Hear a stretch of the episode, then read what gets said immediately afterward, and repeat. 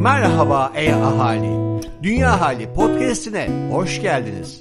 Burada sadece iklim krizinden değil, havadan sudan da konuşuyoruz. Yuvamız dünyamızdan bahsediyoruz. O zaman hadi başlıyoruz. Dünya Hali'nden herkese merhaba. Ben Saro Dadyan. Bugün Dünya Hali'nin 104. sayısı Meraklı Çöl ile sizlerle birlikteyim. Ben Yuvan Dünya Derneği'nin proje koordinatörüyüm ve aynı zamanda bir öğretim görevlisi, Osmanlı tarihçisiyim.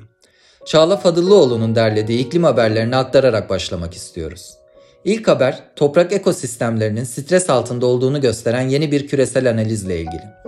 Almanya'da biyoloji profesörü olan Matthias Rillig liderliğindeki uluslararası bir ekip, dünyanın dört bir yanından gelen verileri istatistiksel olarak analiz ederek doğal ve insan kaynaklı çok sayıda stres faktörünün biyoçeşitliliği ve toprak ekosistemlerinin işleyişini bozduğunu belirledi. Stresör sayısını arttırmak, dünya çapında toprak ekosistem hizmetlerini azaltır başlıklı çalışma Nature Climate Change dergisinde yayımlandı. Dünyanın dört bir yanındaki topraklar ve karasal ekosistemler hayatta kalabilmek için çok çeşitli doğal ve insani stres faktörüyle mücadele etmek zorunda kalıyor. Kuraklık, ısınma ve mikroplastikler, zararlı kimyasal maddeler bu stres faktörleri arasında bulunuyor. Bu süreçte sadece stres etkeninin türü değil, aynı zamanda sayısı da büyük önem taşıyor. Özetle insan etkilerinin kombinasyonu toprak ekosistemini ve biyolojik çeşitliliğini etkiliyor. Profesör Rillig, bu sorunun boyutu küçültülmezse, yani kritik eşiği aşan stres faktörlerinin sayısı azaltılmazsa, önemli ekosistem hizmetlerini kaybetme riskiyle karşı karşıya kalırız dedi. Diğer gündem ise sürdürülebilir kalkınma amaçlarındaki ilerleme seviyemiz üzerine. Sürdürülebilir kalkınma amaçları doğrultusunda çevre ile ilgili göstergelerin %59'u artık ilerlemeyi analiz etmek için yeterli veriye sahip. Bu oran 2018'de %34'tü. Birleşmiş Milletler Çevre Programı tarafından yeni yayımlanan ve tatlı su ekosistemlerine odaklanan rapor, dünyanın sürdürülebilir kalkınma amaçlarının çevresel boyutuna ulaşma konusunda hala yetersiz olsa da bazı olumlu hareketler olduğunu ortaya koyuyor.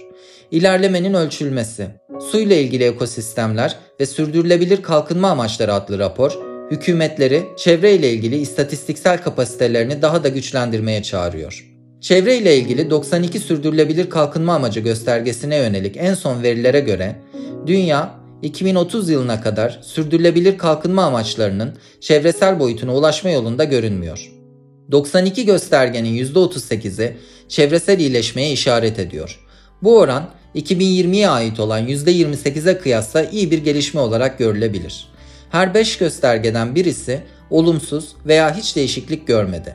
Göstergelerin %41'i içinse yeterli veri yok. Birleşmiş Milletler Çevre Programı Erken Dönem Direktörü Dr. Jian Liu, su kaynaklarımızı korumak ve genişletmek, sağlıklı su ekosistemleri oluşturmak ve diğer tüm kalkınma amaçları doğrultusunda dünyayı dönüştürmek için sadece 7 yılımız olduğunu söyledi.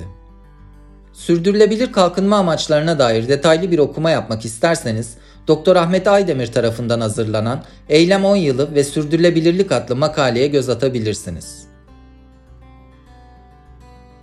Dünya Hali 104. sayısında sizlere ayrıca Profesör Doktor Levent Kurnaz'ın IPCC'nin sentez raporu üzerine değerlendirmesi, Özüm Demirel'in kaleminden Yaşam Ağacı adlı yazı, Sima Özkan'ın Eda Çizioğlu ile Nature Pirat üzerine röportajı sizleri bekliyor. Bu sayıda ayrıca ekip arkadaşım Kübra'nın, Sopiko markasının kurucuları Burak Okur ve Gül'ün Tarım Eriği ile röportajı ve Ebru Özmen Biter'in kaleminden sayıya adını veren Meraklı Çöl serisindeki ilgi çekici eserleri üzerine de okuyabileceğinizi hatırlatmak isterim. Bir podcast'in daha sonuna geldik. Dünya halini incelemek, bahsettiğim yazılara ulaşmak ve abone olmak için sizi açıklamadaki bağlantılara davet ediyorum. Bir sonraki podcast'e değin, sağlıkla, sevgiyle kalın.